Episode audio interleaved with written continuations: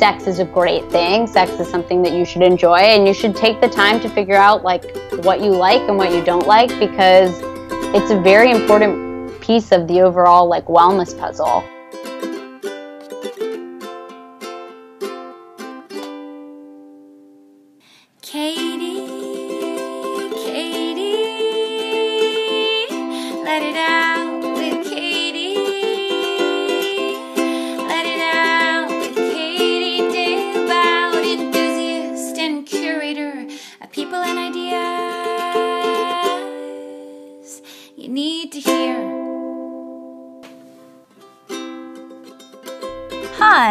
Welcome back to the podcast. My name is Katie Dalebout. I am the host of this podcast called Let It Out with me. And thank you so much for listening. I feel like I haven't talked to you guys in a while, even though I must have because this podcast comes out every single week on Wednesday. But it's the week after Thanksgiving, and I don't think in the last episode I told you how grateful I am for you and happy Thanksgiving. This time of year is just an excuse to say that we're grateful even more. And I hope I say it every week. I should be saying it every week. I am so grateful for this podcast that I get to meet all of you guys who listen. And thank you so much for listening. Those of you who have been listening for a long time, since the beginning, maybe. I started this podcast in 2013. Can you believe that? That was pre serial. That was before anyone knew what podcasts were. And somehow I had one. So thank you if you've been listening that long. Wow. And if you're new, if this is your first time listening, welcome. Thank you. That's fantastic as well. There's a Facebook group where you guys can all meet each other and me. So if you want to join that, the link is in the show notes. But anyway, I just wanted to say thank you. Thank you for supporting the show, for listening to the show, for sharing it with your friends, for leaving reviews on iTunes. I read every single one of them. They help so much to help more people find the show so I can keep doing it. I'm just trying to give you a big hug of gratitude right now, and I hope you're feeling it because this podcast has given me so much. I will be eternally grateful for it. I've met my fantastic I've said fantastic like eight times, but I'm not going to re record this because I have to pack, you guys. I have to pack because I'm going to Hawaii. When you're hearing this, I will actually be in the air. I'm flying to LA in just a couple hours. I'm going to be there for a couple days shooting some videos with my friends from Soulfeed. Do you guys listen to the Soulfeed podcast? My friends Alex and Shannon are doing this really cool thing, and I am making some videos with them. So those will have already happened because you're hearing this in the future of when I'm recording it. However, after we record the videos, after I hang out in LA for a couple days, then when you're actually hearing this, you hear it the second it comes out, Wednesday, I am in the air flying to Hawaii. I'm going to a Ram Dass retreat.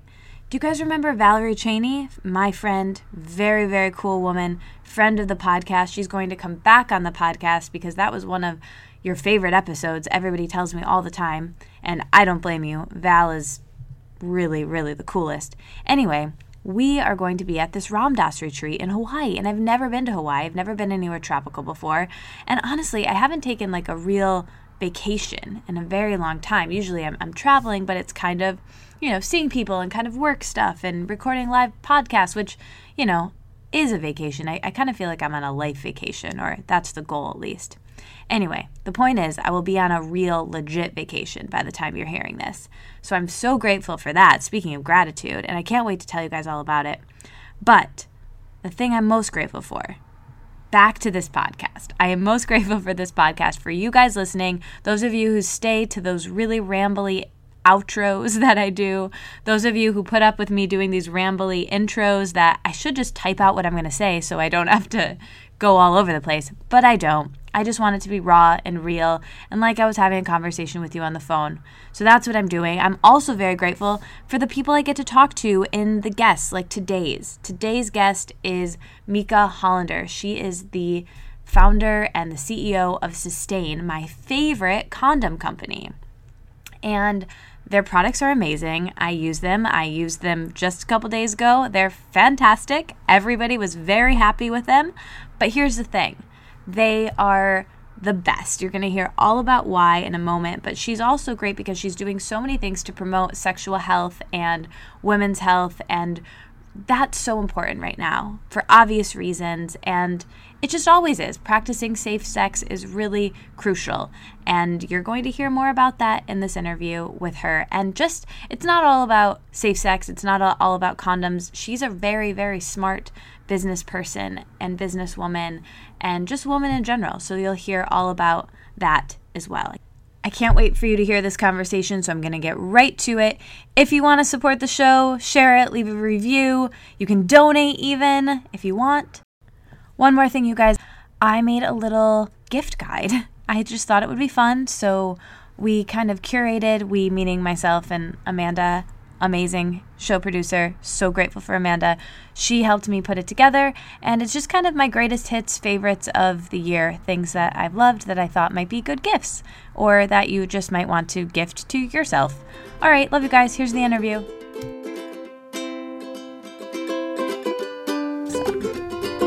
Well, thank you so much for doing the podcast, Meika. Like I said, I'm just so excited to have you here. Thank you so much for having me yeah, this this is going to be a blast. So, I guess I'd really like to just start off talking about your journey to starting Sustain. Have you always been interested in women's reproductive health, and can you just kind of take us into that? Yeah, um, I have always been interested in women's reproductive health, and I think, you know, starting Sustain was a culmination of a lot of different things that I'd done in my life, but it really came about um, for a couple reasons. One, my family started the natural products company Seventh Generation um, about 30 years ago, and so I really grew up in this natural products world and I thought every company was always doing the right thing and being careful about what they were putting in their products. Um, that's not the case, but I thought that that was, and so I really, you know, my whole life sort of grew up thinking those things and under those beliefs. And um, about 10 years ago, we actually decided to launch a organic cotton feminine care line, so tampons and pads. And that's when we started working with organizations like the Ovarian Cancer Research Fund. And I got more interested in women's reproductive health, um, specifically thinking about like what is going inside of our body um, based on the products we're using.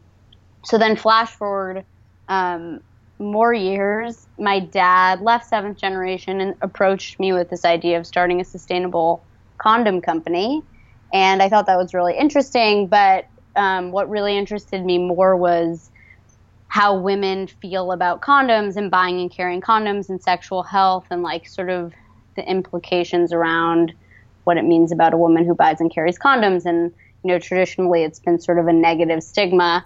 So I really wanted to not only create a brand that made the safest, healthiest sexual wellness products, but really also talking to women and trying to break down a lot of these stereos and st- stereotypes and stigmas around women and sex and safe sex.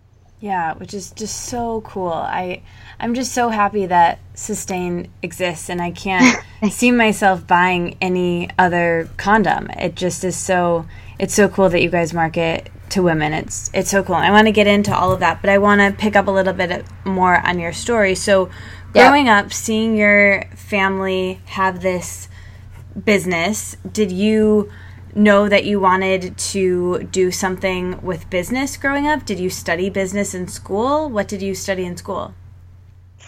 Yeah, I did. I, I, I went back to business school. I mean, when I graduated from college, I spent a couple years working at a big agency, working with Fortune 500 companies, and you know was kind of discouraged by what they were doing and the types of things that they were putting in their products. So I went back to school, to business school at NYU, and started thinking about. I took sort of like a medium step where I was like, okay, maybe I can make work for a really big company, but work on their sustainability team and influence some positive change. And then I really I did that um, for a summer and found that actually no, like you know, I think the real way to start and create innovation is to start your own business. So I, it sort of took me a little bit. I didn't like grow up being like, I'm always going to be an entrepreneur. I actually think being an entrepreneur is like a very unique thing and it's extremely challenging. And I'm not sure, you know, I, I, had a very lucky situation where I had an amazing business partner, aka my dad, join me on this journey. Um, but you know, when when the opportunity came about, and I yes, I had studied business and and really gone through like how do we create businesses that actually leave the world better off than they found it. And I really struggled with finding big companies to work for that I felt did that. So um, it ended up leading me to starting Sustain. It's so cool. It's so funny how, you know, our trajectories and our the things that we do growing up or that we see in our families or in school can impact what we end up doing in our lives, even though we might not have known the exact path that would have come, like your dad coming to you with this idea. Oh, yes. I did not grow up thinking I was going to be running a condom company. That is for sure. With your dad, yeah. With my dad, exactly. so, exactly. Take us back to the moment when um, your dad came to you with that idea. I think I read somewhere that growing up, you grew up in a house where your father and your family in general were really open talking about sexual health. Is that right? Yeah, I mean, what I talk about a lot, and I think, um, you know, people sometimes are like, oh, you talk to your parents about sex, and it's like, actually, no, not specifically, but yes, you know, we, my parents were incredible in that they created a really open and honest sort of like dialogue between us and them. And I think what happens is, you know, my parents and my dad specifically, if I was dating somebody, was like, "Do you feel good about yourself? Like, why do you like this person? Like, you know, wasn't it wasn't a transactional thing. Like, okay, are you gonna have sex? Like, here's the condom. Good luck. Mm-hmm. It was very like you know, it was natural so that when I was thinking about going on birth control, I wanted to talk to my mom about it because I think that a lot of parents, actually most parents, have these conversations like once, maybe twice with their kids. And it, it's so much more than that. It's so much more about creating an environment where your kids don't feel like scared to come to you when they are interested in doing something or have done something. Um, and so, because my parents created this really unique environment where we felt like we could trust them, you know, they were obviously our parents, but if I was at a party and I was uncomfortable or there was something going on, like I felt like I could always call my dad and that he would help me out and help other people out versus like just freak out. And so, I think that was sort of like the bigger picture of talking about safe sex um, in our household. But I think it's really because there's such limited and oftentimes miseducation in the classroom when it comes to sexual health um, and with you know porn and all of that i think it's so important that parents really take it upon themselves to facilitate these conversations with their kids. Yeah yeah. Well since you, i was going to ask you this later but since you brought that up and i know it's something that needs to be talked about more and more is the sexual health education in this country and just in general. I I recently watched was it John Oliver has this um, yeah. Yeah this like segment about it and it just really like blows your mind of how how crazy it is because for for so many people and and I was one of these people sex just wasn't talked about in my family growing up. It just like wasn't discussed at all. And so sexual education was the only time that I got discussions on that or with my friends or you know now people have the internet. And so where do you see either sustain's role in that or like where would you like that to be? And just as someone who's in this dialogue about sexual health on a day-to-day basis because of your company because of your job what are some things that you would like to see in that system ideally? Well i think you know i think that because we still live in a country where um, I forget the exact number, but it's around 10, if not a little bit higher. You know, states require abstinence education. Um, and what you see in those states is actually higher teen birth rates and higher teen pregnancy rates. So I think, you know, I believe that teaching abstinence only is actually to a lot of most people's detriment in terms of like sex is actually a healthy, natural thing. It's going to happen. And so we need to talk to kids about how to be safe versus like trying to shame them away from it or forbid it. Um, I feel like, you know, the role that I like to use and play with um, with sustain is like having these open conversations. So last week, you know, I went to Washington Square Park in New York and I filmed a video talking to guys about what they thought of girls who carried condoms, and I talked to a lot of college students. And you know, there's this conception out there that if a woman carries condoms, it's actually going to be a negative thing. Um, and girls say like, "Oh, I don't want to be seen as that girl. Like, I don't plan to have casual sex." But the reality is that guys actually really appreciate it and they see it as a positive thing. It, it means that she's confident. It means that she's in control. It means that she takes her health seriously. So part of what I want to do as sustain is have those conversations and help to change these very long standing stereotypes and sort of misconceptions. Yeah, it's interesting because I and this is probably speaks to you know where I'm at with my feminism. Buying, I've never bought condoms that aren't sustained before, and I it would feel like a totally different thing. I guess it really speaks to your marketing. And you guys, I'm so grateful you sent me the most amazing package and this mm. really cute little thing that says unzip me and it's full of so many condoms. And I was like, I said in my Snapchat, I was like, I'm going to use these as soon as I possibly can. and I was like, this is so cute. These are, these are so cute. I want to like show them off because I love the packaging and they're so beautiful. And all other condoms i'm just like ugh, gross. Like i just don't even as terrible yeah. as that you know before sustain existed i guess it would just be it would it's all that would be there i guess. But it's just they're just so not my style. And i think that's so beautiful that you've created a product that speaks to women. That's something that they actually want to carry as like an accessory. And i think that is just so amazing that you're branding is for women and you're marketing to women. So, can you talk about that conversation with your business partner, with your dad, and the people that you work with? Was that something that was really important to you? How did that come to be? Yeah, I mean, that was really important to us in creating Sustain. I think that just exactly like everything you're saying and describing is like what we aimed and intended for. And so Yay, that's really good job. exciting. But yeah, I mean, the, the point was like women feel great about buying skincare and about buying all these other products that make them feel good and that they use to take care of their body. So why shouldn't they have that same experience when they're buying condoms? They're doing something proactive, they're being smart, they're being prepared. Like why don't you create a product that they actually want to buy and also carry? Um, so that's exactly what we intended to do with the packaging, and I'm so happy that it's coming through um, because I think that's really important. I think that you know, aside from the like reality of like our product sits on a store shelf next to Trojan, and and we need women in particular to want to pick that up over some other interesting looking box.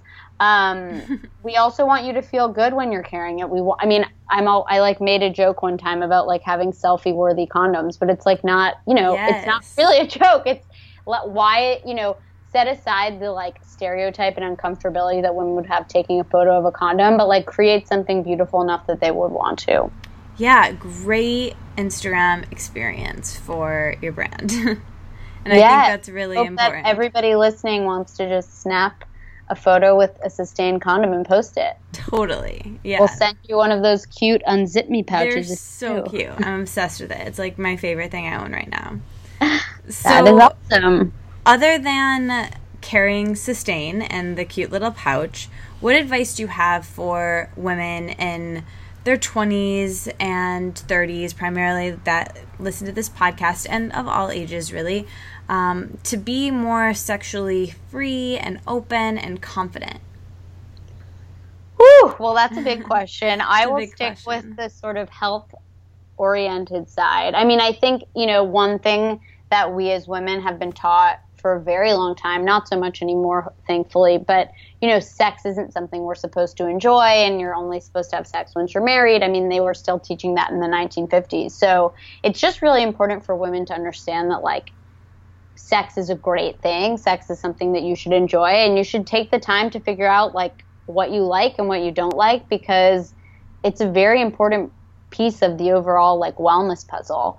And when it comes to your health, um, it really sort of blows my mind in a in a not good way how many peers and people I come into contact with, women in particular, who are still really like putting their sexual health at risk. So whether you're 18 or you're 32 and you're, you know, out there like single, like I just think it's so important and I think that women don't always think through like getting an STD or having an unplanned pregnancy can really change your life, not always for the better.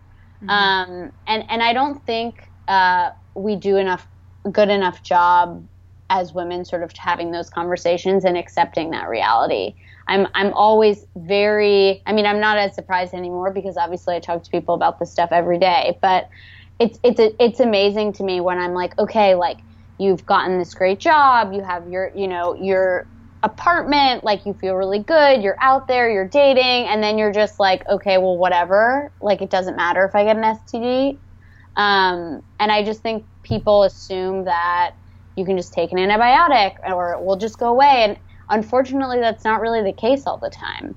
Um, and so, as much as I don't want to be running around with like STD statistics smacked on my forehead, sometimes I feel like I need to. Mm-hmm. Yeah. well, I think it can seem really scary. And whenever something seems scary, it's hard to be open and confident and relaxed. I know that that's the case for me. So I think if you're smart and you're prepared and you're protected, you can be more present and relaxed and enjoy it and therefore have a more pleasurable experience. Does that make sense what I'm trying to say, I guess? Yeah, totally. I mean, I don't know anybody who has like woken up the next morning and been like, "Thank God I didn't use a condom last night." Yeah. That's not usually like the vibe. yeah, exactly. Exactly. So, we've talked a lot about the condoms, but Sustain is a personal care brand and you guys also have lubricants and these really cool that I also got act, after sex wipes. So can you talk a little bit about those and then I want to know what makes your lubricants different and compared to like what's in most lubricants because that like blew my mind. Yeah, I mean, so I think we decided to really become a sexual, a female focused sexual wellness brand with products for before, during, and after sex. Um, we have some more products coming out this fall, which I'm really excited about cool. to fill out our portfolio. Um, but we started with the, you know, organic lubricant as our second product after our condoms. And the lubricants are, you know, in a way my favorite product because, which probably sounds weird if you're listening to this, like, oh, yeah, I just love organic lubricant. I didn't use lubricant before we created a lubricant. But um, I think the thing about lubricants that's so important is that traditional lubricants, which are like filled with petroleum and silicone and parabens and glycerin, um, you know, things that we've heard to not use on our skin, Right. Then now, you know, most brands are selling lubricants, and this is something that goes inside your body. And the really scary thing, and the thing that really like bothered me, and why we got into the lubricant business was actually when you're using these traditional lubricants, it can cause a lot of cell tissue damage in your vagina and make you more susceptible over time to contracting and transmitting STDs and HIV. And so it's like on the one hand, lube is great and it's supposed to heighten your sex experience, and a lot of women experience vaginal dryness and they need to use lube, but they should definitely not be using a product that's actually like potentially causing more damage than it is good. Um, so we created an organic water-based, water and aloe-based lubricant, um, which has none of those nasty things in it and um, works really well. And so, additionally, we created, as you mentioned, the post play after sex wipes, which is actually a favorite product among a lot of people um, because the category didn't really exist. So, people were like relying on, we did a poll, I forget, like bleach stained towels, t shirts, like always having to get in the shower. Um, there's a lot of funny stories that we collected about what people used to clean up after sex, but we were like, let's just create a natural cotton wipe. Um, so, yeah, we want to, you know, provide all the products that women need for all parts of the sex experience, and condoms are just one part of that. That's really cool. I recently learned when I I was at a training that the cells in our vagina are the most porous areas. Yeah. So that's why it's so important to not only use obviously organic products like sustain with sex, but with using organic cotton personal care items as well, because that can be really damaging for women. Yeah, and actually, if you're using silicone in particular, um, which a lot of women are for vaginal dryness, it can actually it over it makes your body overproduce moisture, and so then it can actually cause more long term dryness. Yikes! Counterproductive. That so, is for sure. Yeah. So I saw that you recently went to the United State um, of Women conference. Is, am I saying that right? It was yes. a recent thing. How was that? What was that experience like for you? It was really amazing. it's funny. I, you know, I was talking to somebody about it, and I think that it. What was sort of interesting, and maybe this is a little controversial, was like having Obama and Joe Biden um, as men speak at that conference was, in a way, for me, like even more powerful because I feel like being in the space and not like thank so grateful that I meet so many amazing women all the time, like Cecile Richards and Wendy Davis and all these like amazing reproductive heroes.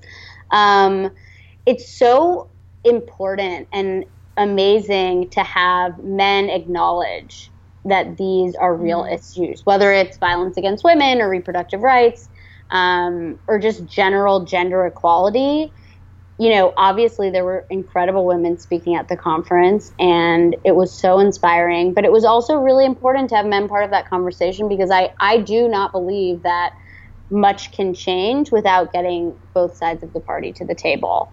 So it was great. It was amazing. I feel like so lucky that I was invited and um, it was pretty cool to have the president of our country, although not for much longer, um, you know, get up there and say, like, I have a wife and two daughters. Like, my family is made up of women, and I get it. And you, you know, this is important, and let's create some change.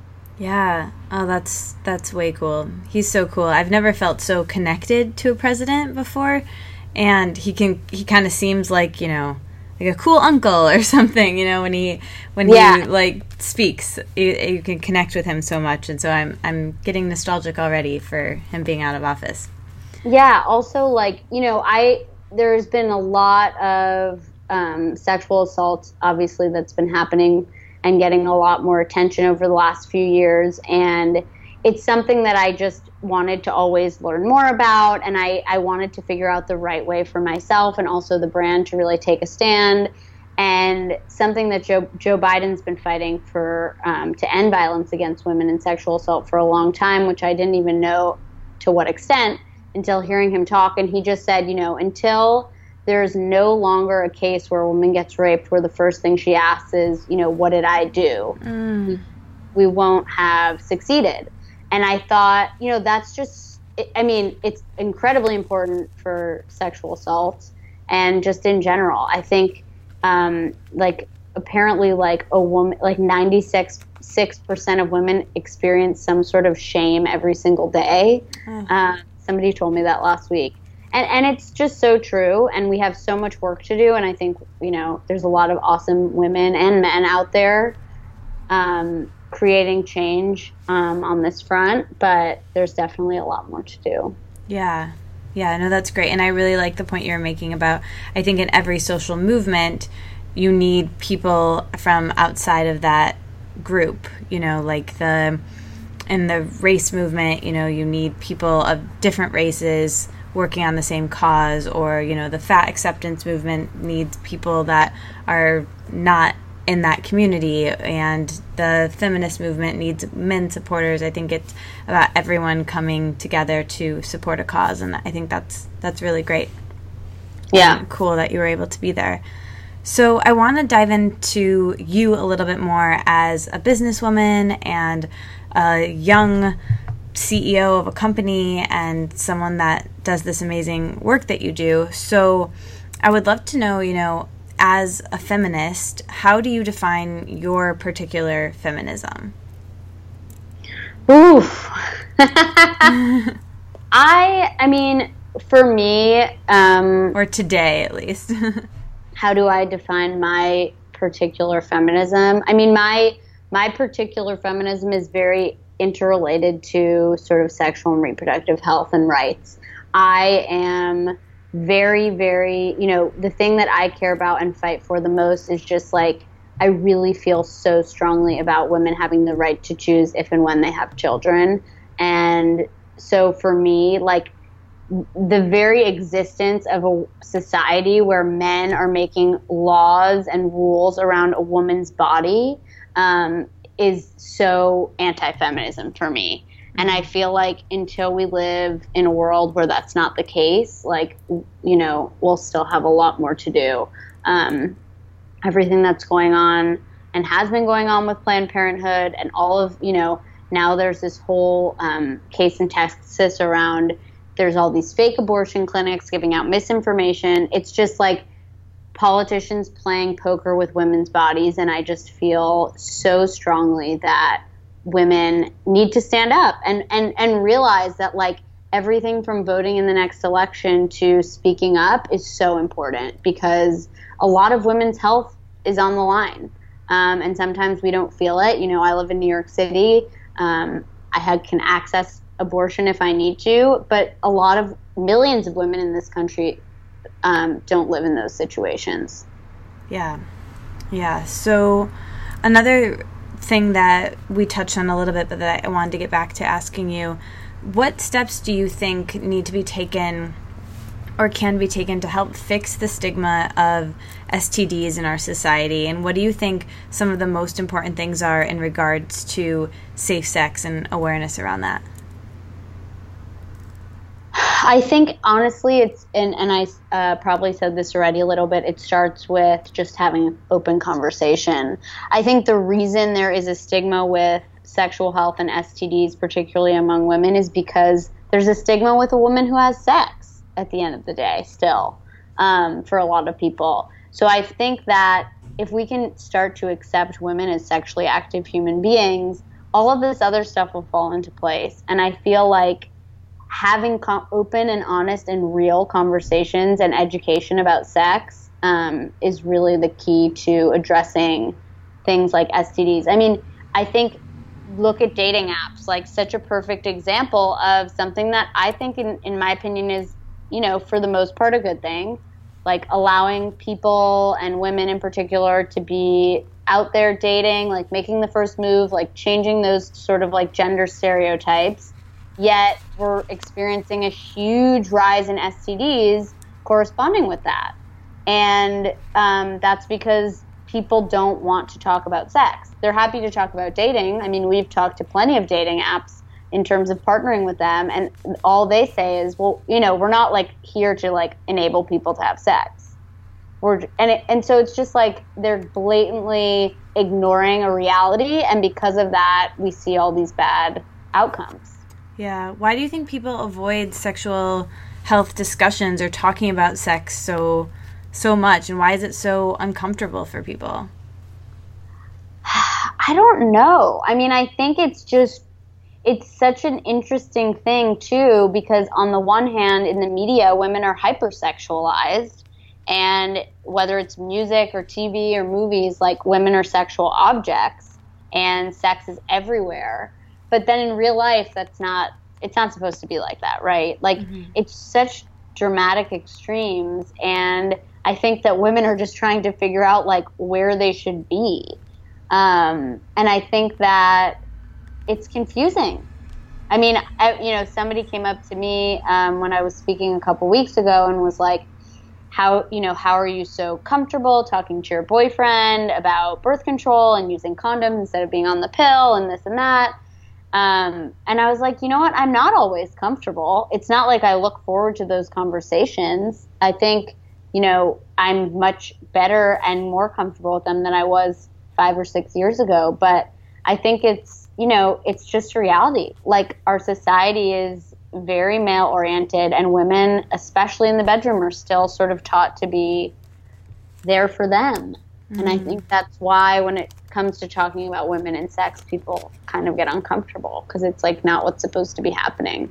Yeah. Oh, wow. That's so interesting to look at it that way because, yeah, I think you women think that they're going to be judged by doing something different than the norm, you know, with whether it's not being on the birth control pill and choosing to use condoms or, you know, doing something with their the way that their pubic hair is or shaving right. their legs or not shaving their legs like or whatever i think there's so much stigma out there around those things because they're not normative for women. And I've never really thought about it that way.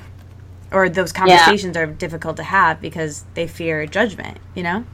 Yeah, exactly. Yeah. It's really interesting. So, what is the legacy that you would like to leave behind in your work and in your life and with Sustain and, and just in general? Sorry, I make that noise. Such like big questions. I know. Questions. I, I would mean, make that noise too. I mean, there's, you know, with Sustain, um, I am every day I'm fighting not only to keep my business growing and alive, but selling condoms and sexual wellness products is really hard. And um, whether it's like not being allowed to advertise on Facebook or, you know, You're getting not? pulled. No, well, it depends. I mm. mean, there, there's you know, there's a lot of words that you can't use on Facebook. Mm. Um, so yeah, no, we can't you know do some advertising on Facebook. That's an accurate statement. Same thing with Google. Um, so whether it's that or it's like getting pulled from a speaking event because somebody you know who's putting or else is speaking or putting the event together realizes the type of products I sell. I mean, it's definitely an uphill battle because I think for anybody selling a sort of taboo product, that's the case. Um, my friend Miki, who runs Thinx Underwear, the period underwear company, I know faces a lot of that too. And so I think from a business standpoint and just sustain and in the world. Like, I just hope to make it easier for whoever comes after me because I really don't think that without normalizing these types of products, like, if you can't even like grow your business to get your products accessible to women everywhere, like, how is anything going to change? Yeah. Um, so I'm hoping to just sort of break down a lot of these barriers so that everybody who comes after me isn't scared to create a taboo product um, that ultimately is just protecting and helping women. Um, and then, yeah, I mean that's that's what it's all about. I'm I'm putting myself out there in a way that I didn't realize I would need to when I started the business. Um, my dad always said to me in the beginning, like, you have so much courage to do this. And I didn't really understand what he meant, but I understand it now. Mm-hmm. And I understand it every day because, you know, being an entrepreneur and starting a business um, is really hard. And I think um, something that I was talking to with a friend last week who's also an entrepreneur was like, you kind of need to almost have like an altruistic element to what you're doing. I feel like no matter what happens to my business, I am bringing something good into the world every single day and helping women mm-hmm. feel comfortable taking control of their sexual health. And I think that is you know important for anybody who's starting a business. Mm, I love that. I just like can't stop smiling. It makes me Ugh. just like love the brand even more. So, what has it been like working with your dad and with your family to keep your both professional and personal relationships strong and healthy?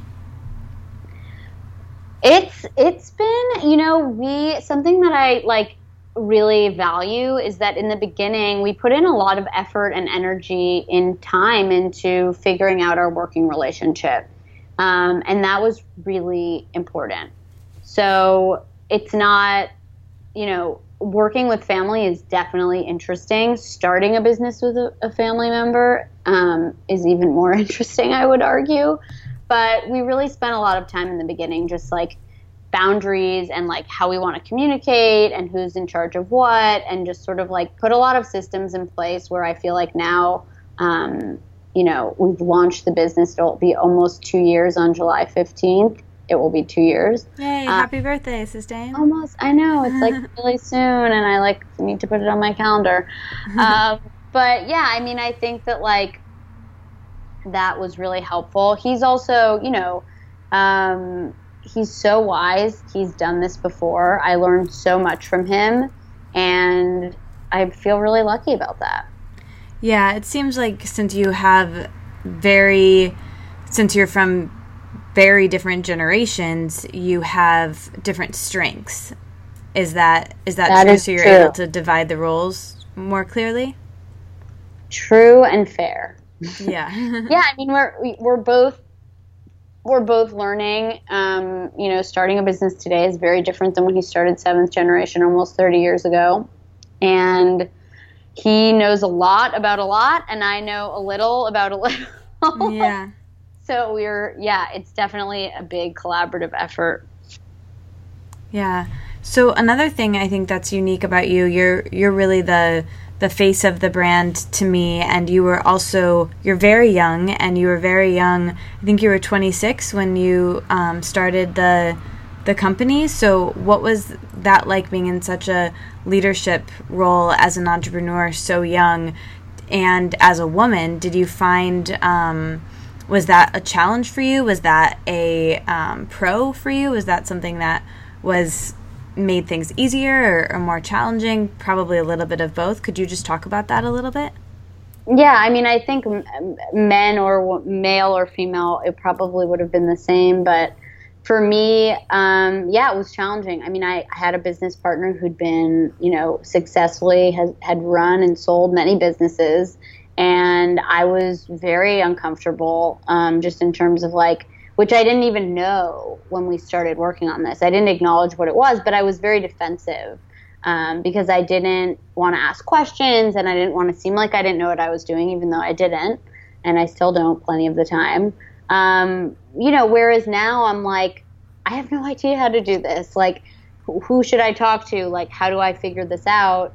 Um, going to my dad as a partner and also as my dad sometimes versus before when I was just like, I need to figure everything else out on my own. Mm-hmm. Um, it was a lot, but you know, people also are always like, you know, as a young woman raising money and this and that, was it so hard because you were female? And honestly, like, I'm not hiding behind anything. Like, I was with my dad, who's a lot older and very successful, and it made a lot of that easier. Um, so I don't feel like I experienced some of the stuff that a lot of my peers and friends have on that front. Yeah.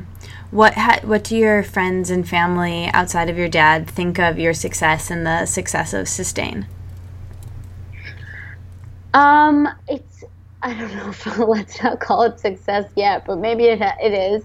Um, it definitely it, is. I, you've got a it, fangirl, so I think that yeah. I mean, I think the most exciting thing for me is just seeing so many people and peers and friends just be like what you're doing is so important. Um, you know, forget the products, which are amazing, and everybody should go use them and buy them. Um, but just what you're doing is is really different and really important, and that's what makes me feel good. I mean, I obviously love when we have a good month of sales, but I care so much more when I get like emails. I mean, I get emails from women like all the time from all over the world, like just saying how you know impacted they are by what I was doing, or telling me their story about you know an STD or an unplanned pregnancy, or or their first experience buying condoms, and like that's the stuff that makes me really happy and makes me feel like everything has been worth it. Mm, that's so cool. So, with um, thinking about your life right now, with in work and out of work, what are you most excited about right now in your life? I am ha- very excited about my relationship. I am feel, you know, I, I read so many interviews with like entrepreneurs growing up and and still do and I was you know it's it's a challenging thing and there's a lot of ups and downs and so I feel really really lucky to have found someone who is so supportive and so excited about the business and excited about just supporting me um, and dealing with my ups and downs around mm. the business. Um, and I'm excited about Sustain. I mean, I am, you know, what is exciting? There's so much good, cool stuff. I love talking to people like you. I love just being out there. Um, I'm doing a lot more speaking um, in the next like six months, and that's really exciting to me because I just love connecting with people and hearing their stories and hearing, you know, it's it goes back to that whole idea of like breaking down barriers, like the fact that now I can like be keynoting a conference and the topic is sexual health is just like I really don't think something that would have happened two years ago. So that's stuff that I'm really think is really cool. That's so cool. So how did you and your partner meet? Have you guys been together for a long time? We we haven't. It's been about a year and a half. Um, That's kind of long. Yeah. Well, I guess it is long. Yeah, we were introduced through a friend. Cool. Very happy about that. Oh, that's amazing. So you mentioned a second ago that you read a lot of interviews with other entrepreneurs. Do you have any entrepreneur entrepreneurial heroes and heroines that you really look up to and admire? Um, yes, other than my dad, who I think is a hero of mine, who is a hero of mine. Um, well, she's not an entrepreneur, but somebody I really like look up to is Cecile Richards, who's the president of Planned Parenthood. Um, I think she is so brave and so bold and so fearless and has an amazing way of rallying people together and doesn't back down. And I feel like she's just somebody I really admire. Like, I just always think about anytime I'm personally challenged by what I'm doing or somebody's like putting up a wall where I'm trying to go through, I'm like, okay, she has, you know, she gets up every morning and has 100,000 walls in front of her and she's just breaking them down. Um, so she's like a big hero of mine. Cool. Anybody else that comes to mind? I mean, I really, uh, well, and she's kind of a friend, but Miki Agrawal, who founded Thinx Underwear, the period underwear company, um, she's just, she, again, like, you know, she deals with a lot of the same stuff that I do, but she perseveres and she knows how to turn kind of taboos into like a really successful business. And I think she's really been a leader in normalizing the conversation around periods. Yeah. Uh, so I think that's really cool. Yeah, she seems way cool and another really cool brand. That's great that you guys are friends and can kind of support each other under not many people probably really understand what you're going through. So that's great that you have that relationship. Yeah, it's I'm really lucky. Yeah. So now I want to ask you the questions that I ask everyone um, that comes on the show. So we talk a lot about body image, and as a public figure, and you know, just as a woman, is that something that you've ever struggled with? And what kind of things do you do when you're having a bad body image moment to shift yourself out of that and and get back to feeling confident? Well, I probably have a different body image problem than other people you talk to in the sense that, you know, when I started working on sustain, I got really conscious of like what I was wearing when I was speaking or doing interviews because I was nervous that if I was like wearing clothing that was too revealing, that people would be like, oh, like mm. she's like the sex girl. Mm-hmm. and I've kind of come out of that, but I still struggle with that um, because of the stereotypes out there. And I want to be taken seriously. And so that's like the way that I struggle with it, which is probably different than the answers you're used to. Yeah, that's really fascinating. Um, that it makes totally makes sense that that would be something that you would think of. And yeah, it's so interesting. I think that's not really something that comes up a lot when I talk about that or when I ask that question about, you know, what people are wearing um, and like how to dress for your body. But I think that's such a common thing. You know, yours is obviously like a very specific situational thing based on, you know, what you're doing and your specific company. But I know for me, like, depending on where I'm going and who I'm going to be with, I can get myself so stressed out about what I'm wearing and how I'm going to be perceived. And I realize in that moment, I'm not dressing for myself, I'm dressing for what these people are going to think of me. But at the same time, I want to feel comfortable around them. And so you want to dress in a way that you feel comfortable, but it's also do, by doing that, sometimes you're dressing for other people. Does that make sense?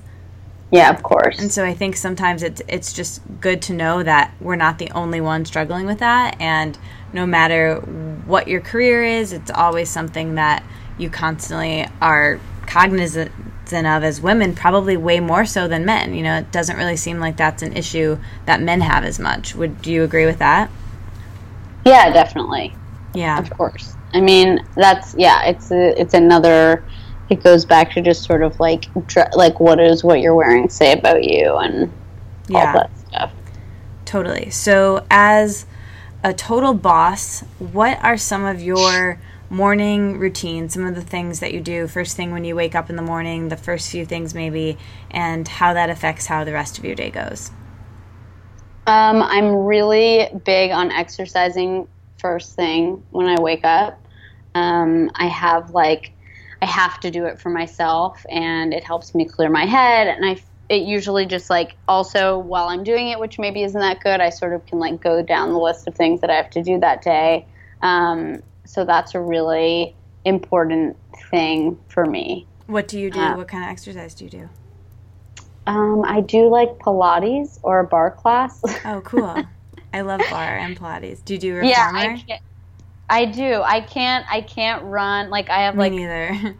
so many different ailments, but so that's something that I really enjoy doing. Plus, I like don't get super sweaty, so I can like just go right to the office. Yeah, yeah. I know. I love that. You don't. You can just no need to wash my hair, which takes me forever. So yeah, it's amazing. I I do the same thing. Actually, I think I saw. I was like preparing for this interview today, and I was watching some YouTube video, and I was like, oh my god, she's in a barre studio. I like her even more. Oh god. was, yep, that was the early days. Really? Is was that old? I thought it was like a recent video. I think that must have been like a couple years yeah. ago. Yes early. Well, early you looked amazing. It was great. Thank you. Um, Much younger. What, what, about in the evening? What are some of your evening routines? Some of the last few things you do at the end of the day to wind down um, and relax? Well, something I really, I'm not like the best chef in the world, but when I'm home and I'm not traveling, I really like to cook um, because I f- don't check my phone. so I can like put my phone away. I usually will come home, like start cooking, put my phone down for half an hour, or 45 minutes, um, which really sort of like calms me down. And then if I need to get back on my computer and answer some more emails, um, I just feel like I took a little bit of a break and um, I also make sure to always plug my phone in um, and like take it away from myself around like 8:30 or 9 p.m. Um, because I just feel like I don't want to keep answering emails at that point, and I think it's like important to just like take a break from the screen um, because I know that if it's near me, I'm just gonna like check it every two seconds. Um, but yeah, I mean, obviously, I have my whole like my new ish skincare routine because I didn't start like taking care of my skin until a couple years ago. But so I try and do all of that good stuff too. Um, nice. But it's yeah, I mean, I really like. I think it's really important, at least for me, to just like take a break from my phone and from my computer for at least an hour or two before I go to bed, mm-hmm. um, and not check it.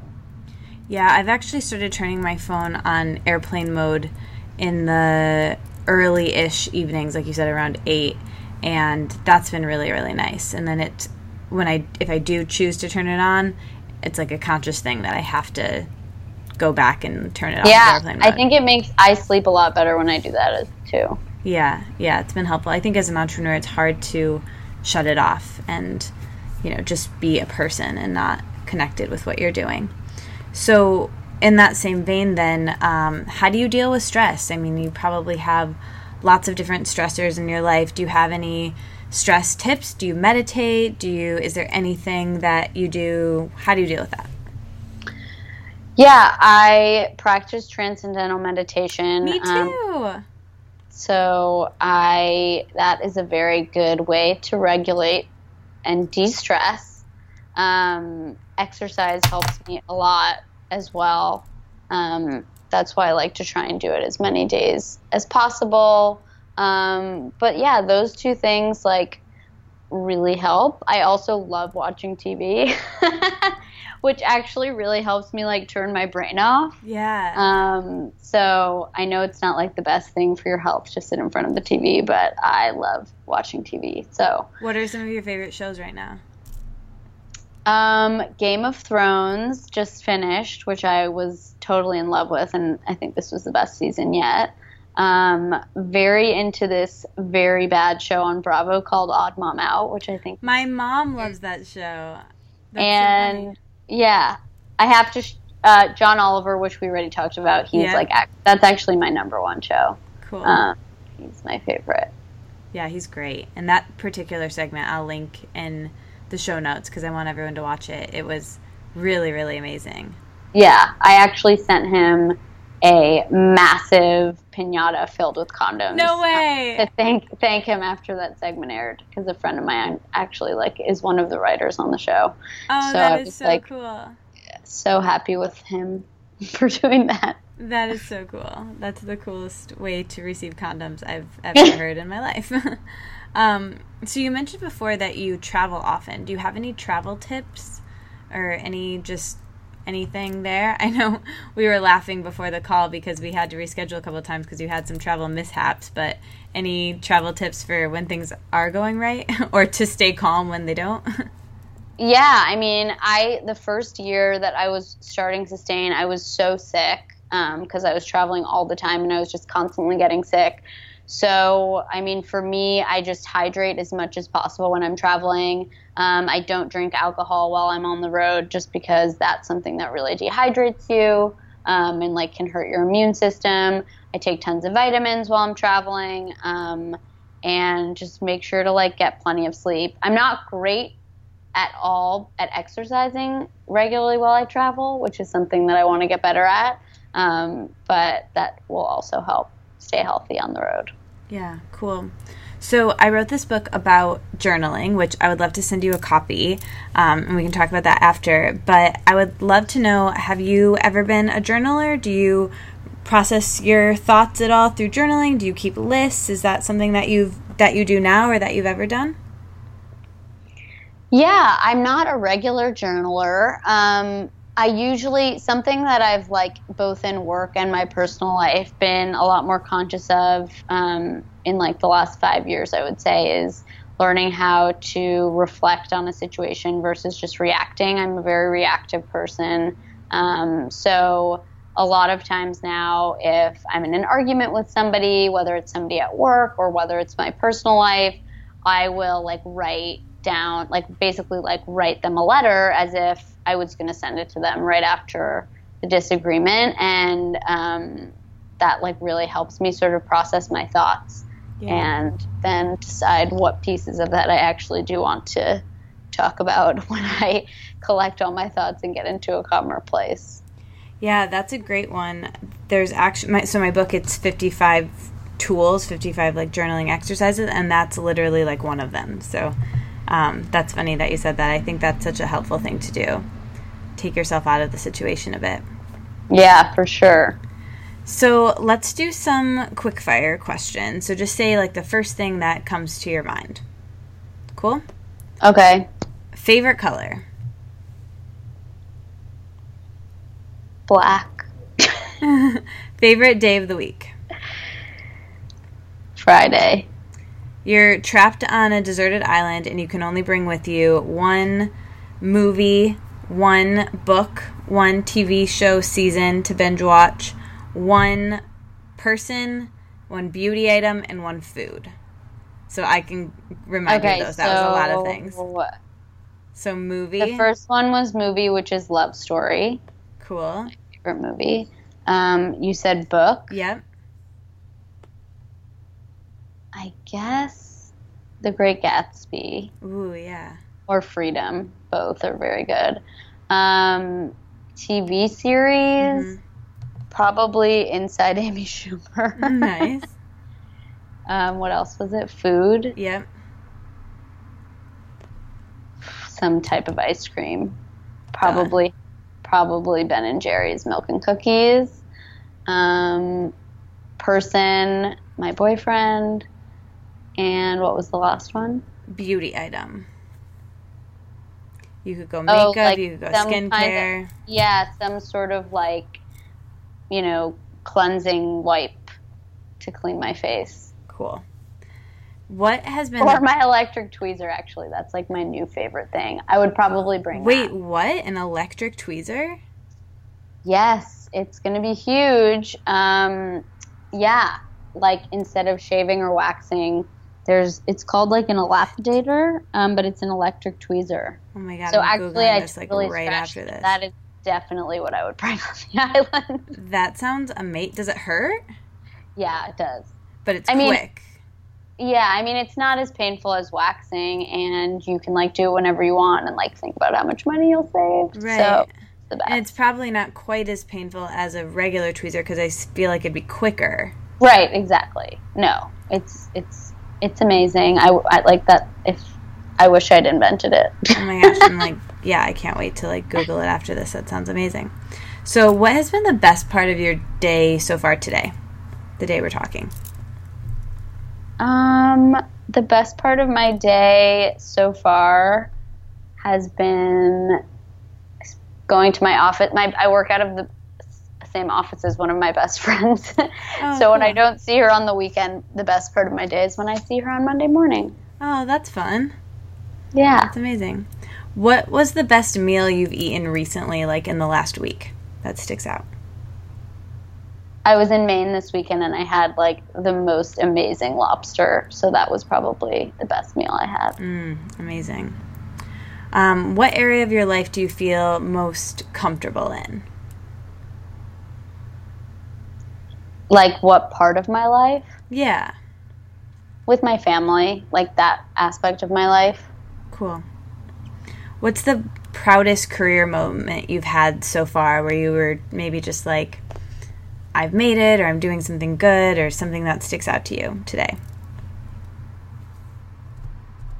Probably the first time I saw my product on the shelf in a store, which was in San Francisco at Pharmaca in like August 2014 and I like did a photo shoot like of buying my product with my friend and it was hilarious and it was like I lost my mind. Oh my gosh, that's amazing. I can kind of relate to that. I have, I, when I saw my book at the bookstore for the first time, I did a photo shoot as well and probably looked super silly, but it was amazing. Do you have any weird pet peeves? Anything that really bugs you that people might not know? Yeah, I hate when people chew ice. Oh, I hate when people chew hard candy, so I can relate to that one too. Same, yeah, same dynamic. Yeah. Ugh. Um, okay, so you're having a dinner party and you can invite five people. Who would you invite? What would you cook slash what would you guys eat? Um, you don't have to cook it. And what do you hope someone would turn and ask you and you would want to talk about? And what do you really hope no one asks you that you just don't want to talk about? Um, okay. I would invite Obama, Gloria Steinem, Jay Z. Who else would I invite? Um, this is tough. Beyonce? Oh, Ruth Ginsburg. Oh, yeah, RBG. Um, I'd actually probably go Be- uh, Rihanna versus Beyonce in terms of like I think Rihanna's just like I love both.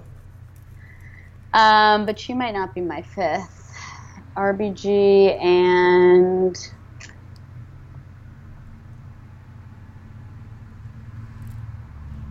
Okay, I guess we'll just go Rihanna because I don't want to like wait for another five minutes while I think that. If you Um, really think of a better one, you can email me. We'll we'll edit. I will would make roast chicken because do I have to make it?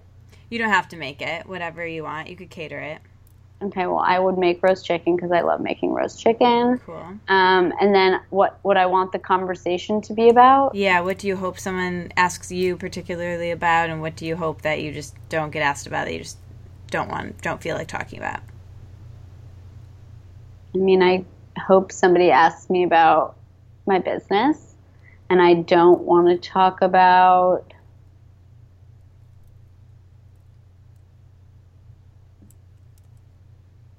What don't I want to talk about? Maybe like STIs if you're like sick of it because you have to talk about it on these. Talk about my personal sex history. Yeah. about that. Or I don't want to talk about uh, working with my dad on a condom company again. Yeah. I yeah. Talk about that all the time. Yeah, totally. What's the best advice that you've ever received? Or that you can think of? The best advice is from my dad when he told me to reflect, not react, which we sort of talked about yeah, already. Very cool. It's important. Can you think of a time that you've laughed really, really hard, or a time that you've laughed the hardest in your life, or recently that just comes to mind?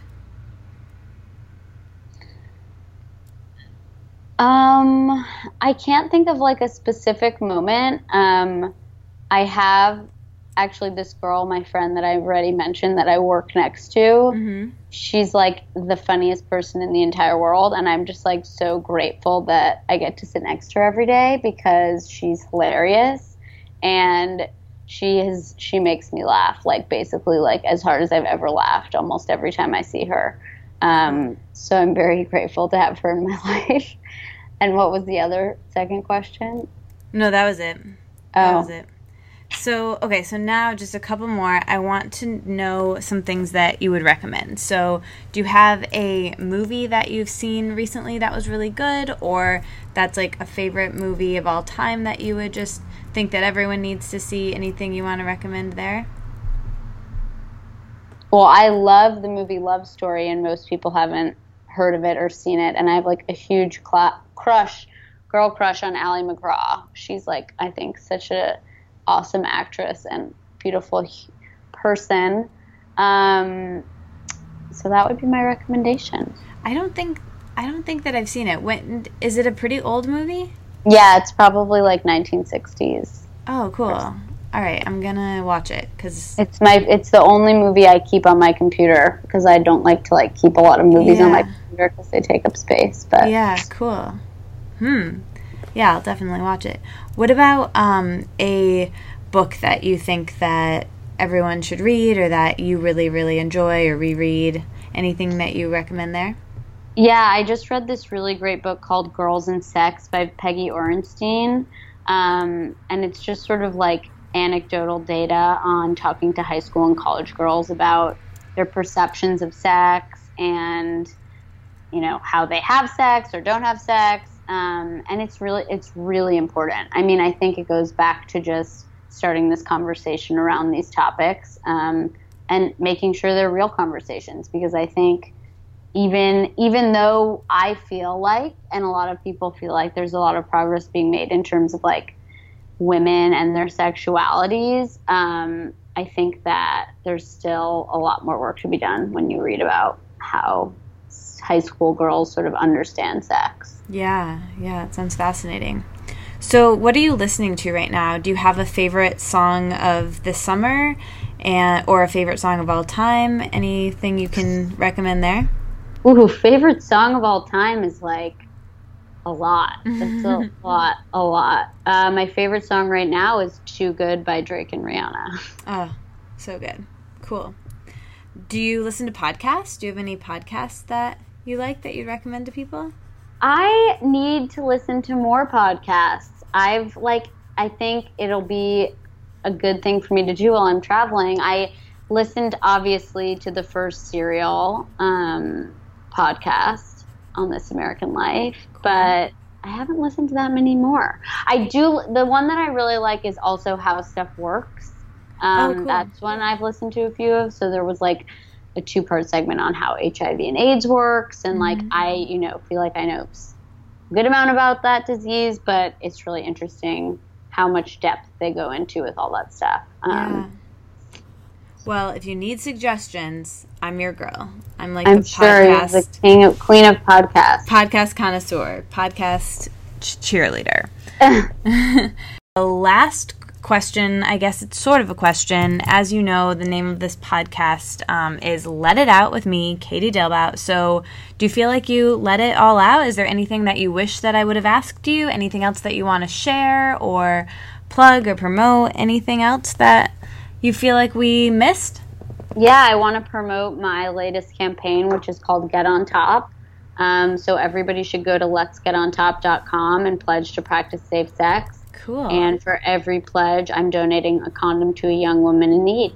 Oh, that's amazing. That's so cool. Well, that link will be in the show notes along with everything else, all your social media, and how to find Meika and sustain. And thank you so much for being here. You're really cool and down to earth. And I'm really, really glad that I liked you and connected with you, and you came on this podcast. So I, I it makes me like sustain even more. So thank you so much for doing this and taking the time. Thank you so much for having me and for supporting the brand and for being part of this conversation. Yay, cool. Well, this was this was such a blast. So, thank you so much. Okay, wait. I just thought of another question actually that I really wanted to ask you. Yeah. That has nothing it's like totally a tangent, but I wrote it down on my little notes that I was taking here and this is goes way back up to what we were talking about earlier, but quick question. Do you have any advice for doing great marketing and marketing that really thinks outside of the box. I'm really interested in marketing in general, and Sustain is doing such creative things with it. Do you have any advice for entrepreneurs or people in general when it comes to marketing?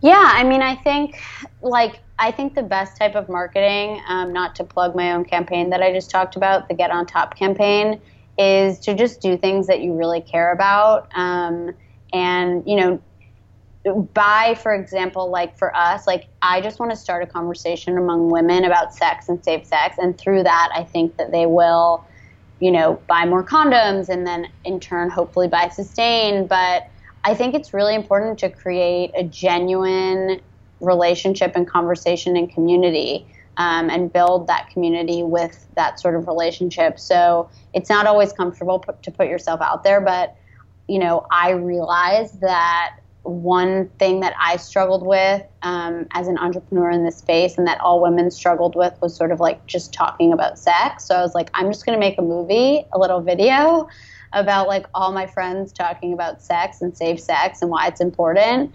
And hopefully that will inspire others and sort of like start a bigger conversation. So I think being really authentic to what you're trying to do and what you're trying to change. Um, without you know just pushing your product all the time is a really important piece of marketing and the more fun piece in my opinion. Yeah totally. Okay cool. Thank you so much for letting me ask a completely unsmooth transition.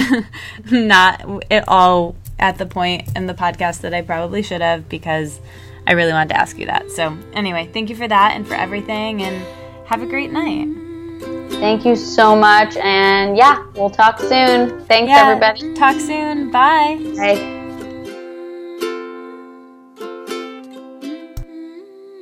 So there you have it. That was my conversation with Meika Hollender. Tweet at me, tweet at Meika. Let us know your thoughts. If you have any questions, any thoughts, any feelings on this episode, let us know. We want to hear from you. We'll tweet back, we'll talk back, and let's have a conversation. You guys are amazing. If you want to know who's coming up on the show next week, sign up for my email newsletter. That's the best way to find out. And you can hear more about my trip to Hawaii if you want, and my trip to LA, and just, you know, we can hang out. I might share my thoughts. Oh, I forgot a main thing I was supposed to say in the intro. I'll just say it right now, and hopefully people are still listening. But listen, I should have really put this in the intro. It's okay, maybe I can record a little thing. Okay, the point is, I have this cool gift guide that I made. It's kind of the greatest hits of the things that have been in my favorites this year, over the last year, and just beyond, and things that I think might make cool gifts. I just wanted to curate one because I thought it would be fun. So if you want to get in on that, you can. It's, you know, it's just something I made for free that I want to share with you. So the link to that will be in the show notes, and I hope you like it. Love you guys. Bye.